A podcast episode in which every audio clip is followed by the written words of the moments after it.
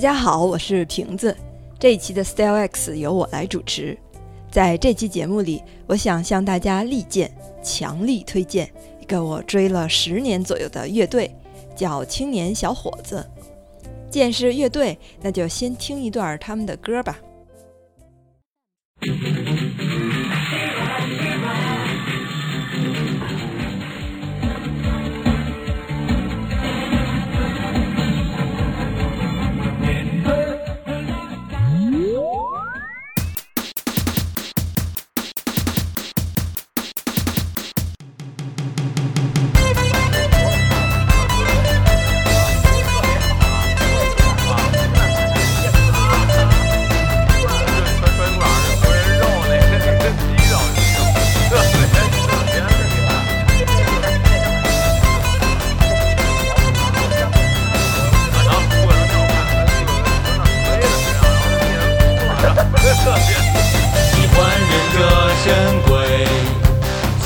太空堡垒，喜欢布雷斯塔，紧张，喜欢希瑞，你喜欢擎天柱，我喜欢红蜘蛛，年轻人都喜欢特种部队，喜欢葫芦金刚，喜欢邋遢大王，喜欢没头脑。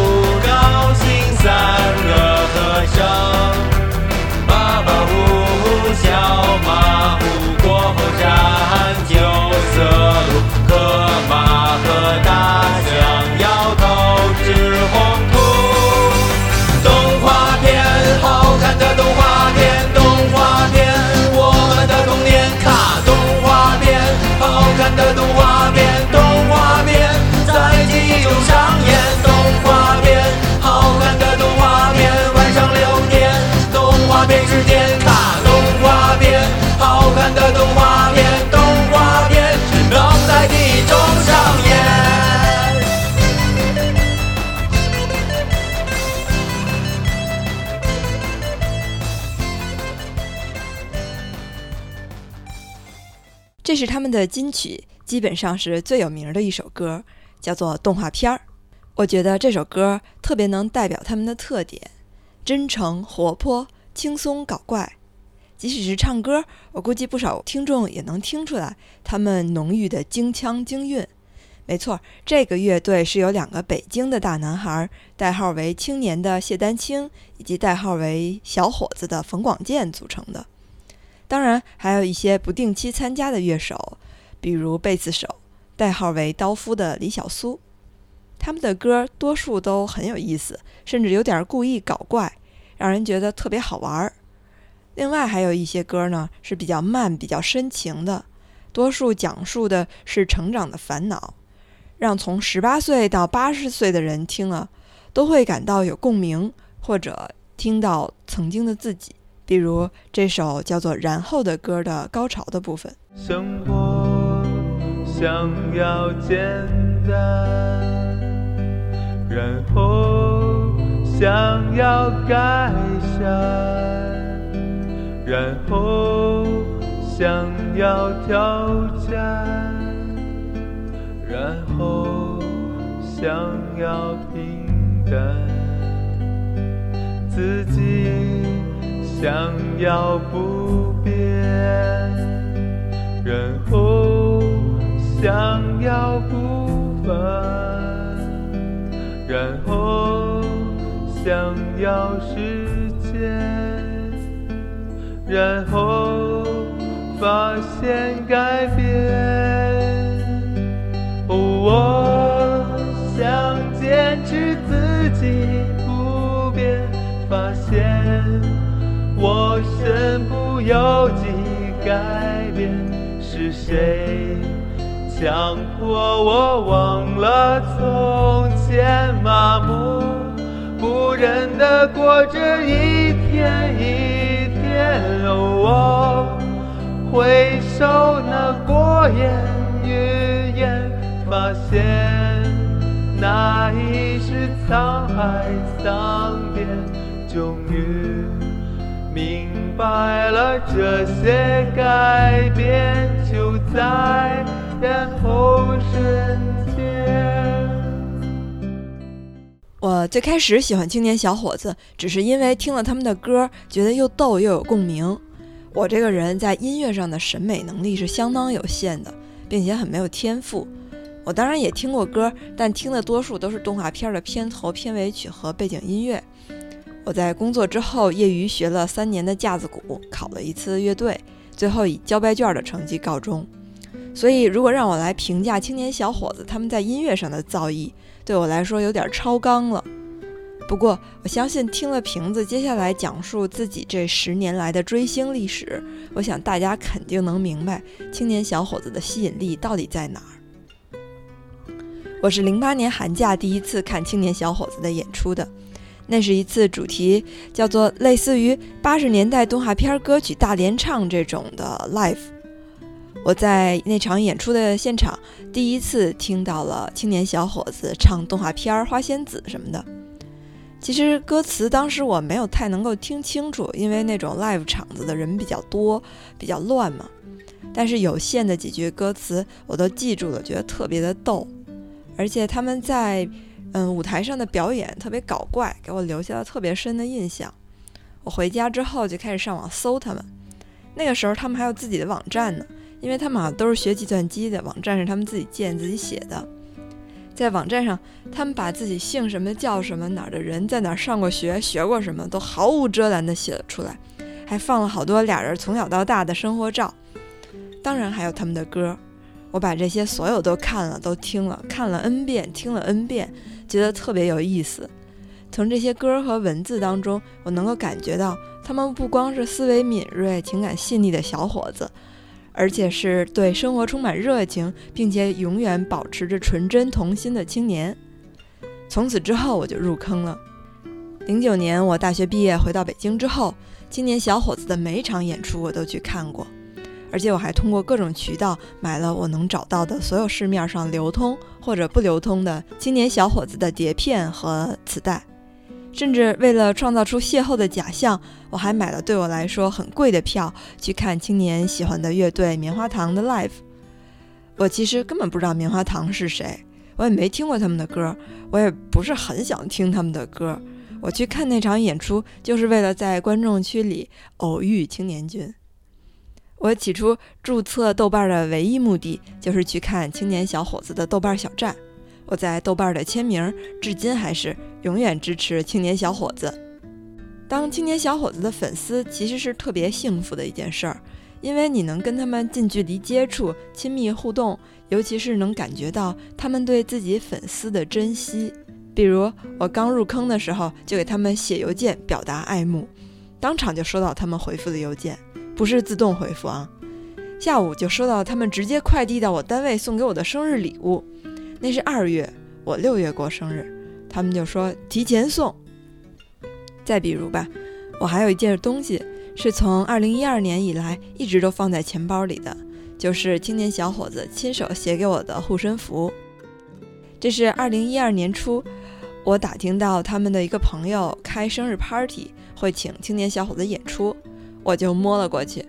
那次演出之后的第二天，我要到贵州的大山里出差，路途凶险，所以我就请青年小伙子给我写了一张护身符。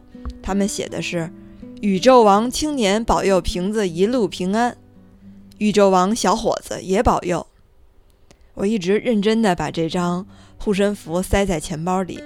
当时旅途确实平安，回来之后这么多年，我也从来没有把它从钱包里拿出来过。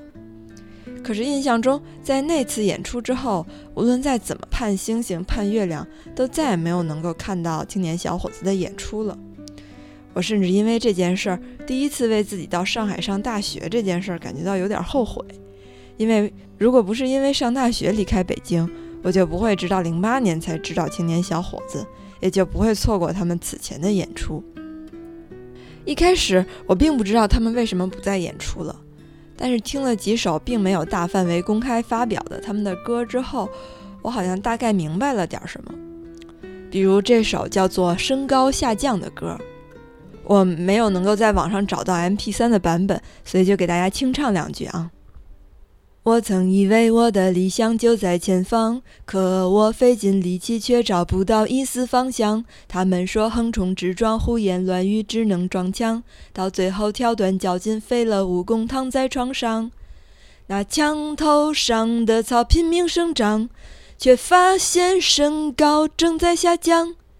常常觉得自己比谁都强，可武林第不是谁都能当。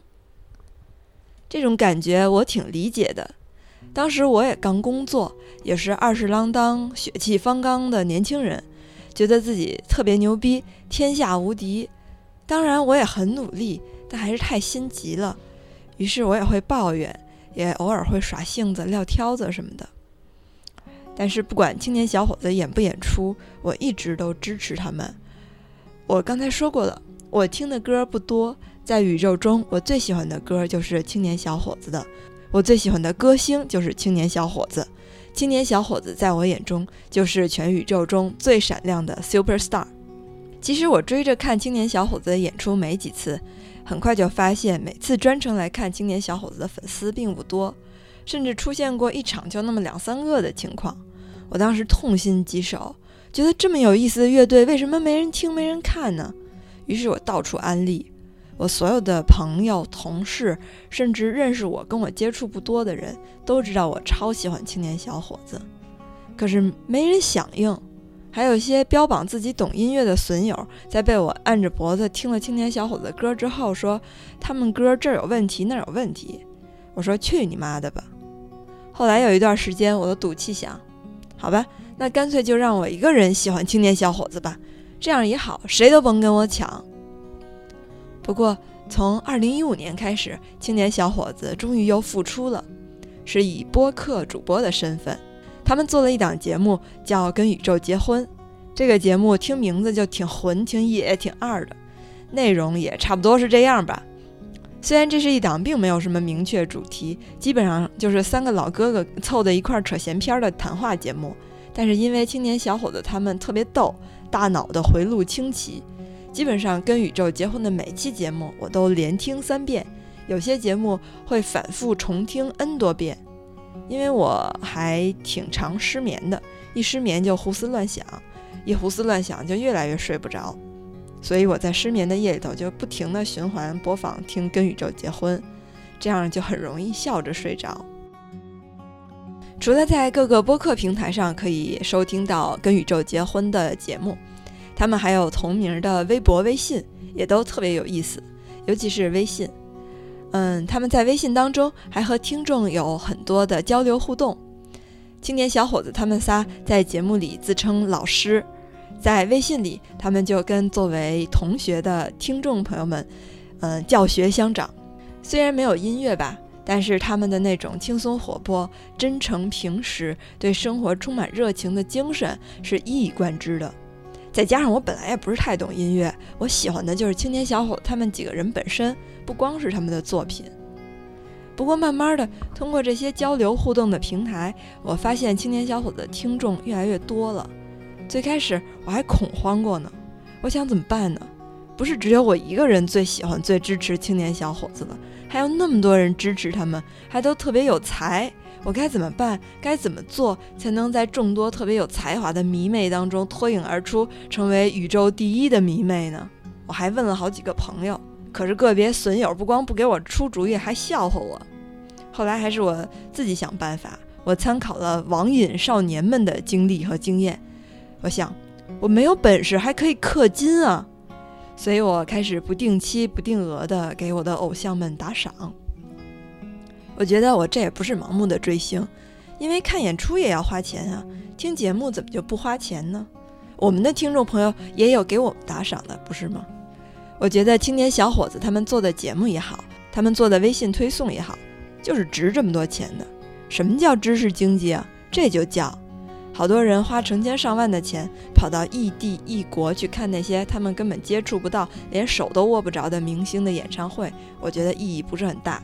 我是可以和我最喜欢的青年小伙子成为生活当中的良师益友的，这种幸福你们是体验不到的。不过后来我发现，因为有了跟宇宙结婚，青年小伙子虽然不再只是我一个人的偶像，但是走红了，这不就是我当年最期待的吗？而且因为有了越来越多的粉丝的守护、期待和呼吁，在去年底，也就是二零一六年的十二月三十号，在北京雍和宫的星光现场，青年小伙子重登舞台，参加了一个由后海大鲨鱼、赌鬼等乐队合办的拼盘儿。那一天，从全国各地，甚至还有从国外来了好多青年小伙子的歌迷，大家一起跟着台上的青年小伙子合唱他们的歌，用手机的闪光灯为他们在黑暗的观众池里点燃繁星一般的光芒。按理说，看到这个场景，我应该特别激动、特别感动才是，可是我却特别的冷静，这是连我自己都没想到的。后来我想了一下，是为什么？我明白了。我觉得这一切都是青年小伙子应得的，They deserve it。在那次演出之后，我和青年小伙子的粉丝们建了 QQ 群、微信群，经常一块聊天儿，很快就结为了互相关爱、彼此欣赏的脏网友。呃，不是好朋友，他们多数都比我小挺多的，基本上都是二十岁出头，就像我当年刚开始喜欢青年小伙子的年纪。跟他们在一起。我既看到了曾经的自己，又特别的感慨。我自作多情地跟他们说：“我独自守护了青年小伙子近十年，终于等到了你们大家。”然后大家纷纷决定推选我当粉丝团的团长，这是我这么多年来唯一当过的一次领导干部啊！青年小伙子，他们的歌，还有他们的节目，尤其是他们的本人。甚至他们的朋友和他们的粉丝，为我这些年来，尤其是二零一六年这一年，集中带来的欢乐实在太多了。我生活中有很多的喜好，甚至习惯，都是受他们的影响。比如我学架子鼓、玩乐队、学日语、看动画片儿，自己也玩播客。我感觉他们就像生活中带我一起玩的哥哥一样亲。我第一次听青年小伙子的歌的时候，刚经历了失恋。保研失败、找不着工作等等，对二十岁出头的人来说的大事儿，我从他们的歌声当中找到了共鸣，知道自己并不孤单，也该继续向前。毕竟创造才有未来。我第一次开始听青年小伙子的播客电台的时候，刚经历了一场重病，精神萎靡、悲观绝望，也顶着很多三张中年老姐姐不得不面对的焦虑和压力。我从他们的笑声当中得到了阳光，也随着他们的视角重新去体味平凡的人过的平凡的日子里那些平凡的事儿，觉得细细咂摸也都特别有滋味儿。是他们帮我重新点燃了对生活的热情，让我不光站了起来，而且嗨了起来。我前几天翻看自己刚工作时候的博客，看到有一篇是抄的青年小伙子的歌词。那首歌叫做《我知道我》，也是在网上找不到 MP3 的版本，所以给大家唱两句。我知道我的心愿可能没成真那天，我知道我等待的瞬间可能只是一瞬间，我知道我的昨天已经是过眼云烟，我想知道我的明天。会不会有改变？之前我每次听这首歌的时候都会泪流满面，那是我刚工作的时候。但是现在我不会了，无论是对自己还是对青年小伙子，我都更有信心了。最后，我想推荐一首自己最喜欢的青年小伙子的歌给所有的听众朋友们，叫做《边咖边想》。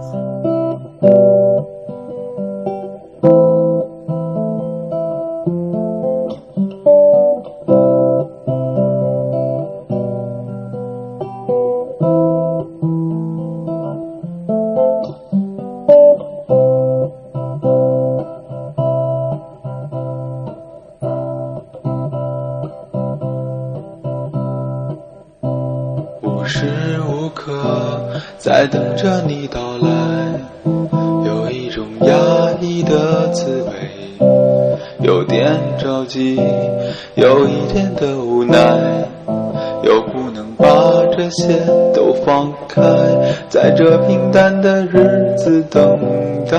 惊喜，虽泄气却不愿放弃。我想我总有一天终会拥有我梦寐以求的东西。咔咔咔咔咔咔咔咔咔咔咔咔，有时兴奋，也有时在悲伤。更多的时候什么都不想，昨天已过，今天就在身旁，谁知道明天会怎么样？太多的限制不断冲击梦想，太脆弱就不敢奢望，在执着不见中，我猛然发现。二十一岁就在前方，咔咔咔咔咔。